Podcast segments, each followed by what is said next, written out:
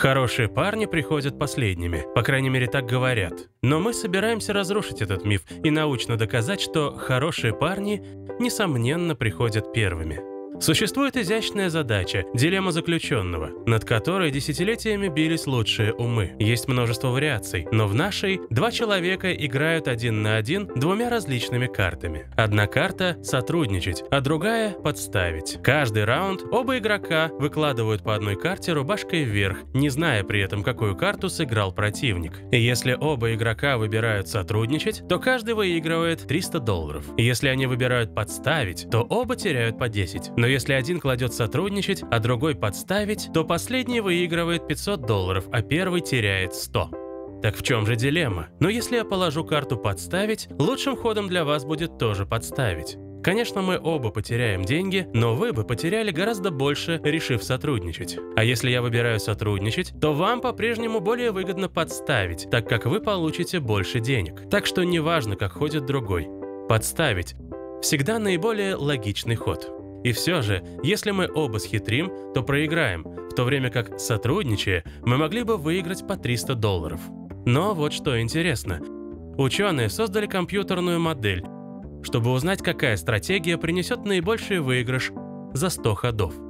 Победила стратегия «Око за око». Программа всегда начинает игру с карты «Сотрудничать» и после этого повторяет последний ход противника. Если противник подставляет вас, то в следующий раз подставите вы. Если он сотрудничает, то в следующий раз вы сотрудничаете. Используя этот метод, вы не только обезопасите себя от обмана, но и будете в среднем выигрывать больше, чем при любой другой стратегии. И как же это связано с хорошими парнями? Оказывается, наиболее успешны были стратегии, начальные ходы которых ученые отнесли к добрым. То есть они никогда не подставляют первыми и всегда первыми сотрудничают. Кроме того, те стратегии, при которых игрок быстро прощает обман и не завидует, когда противник получает столько же денег, оказывается залогом успеха. В то же время, в более изощренных стратегиях с мухляжом и подставами игроки временно извлекают пользу, но никогда не выигрывают в конечном счете. На самом деле, из 15 стратегий лучшие 8 основывались на добрых стратегиях, а 7 менее удачных были более подлыми и хитрыми.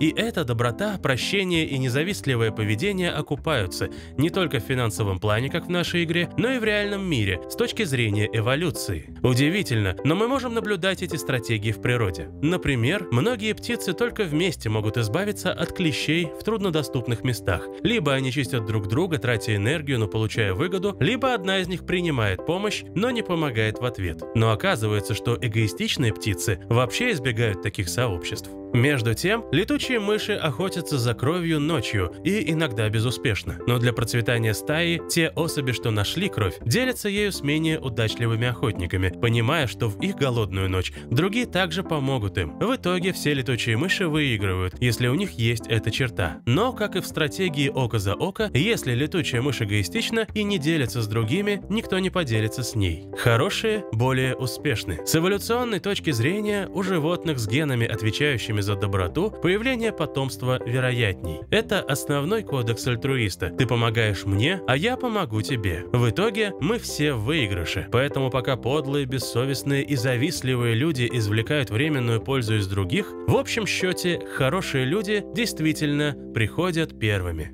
Переведено и озвучено студией Верт Дайдер.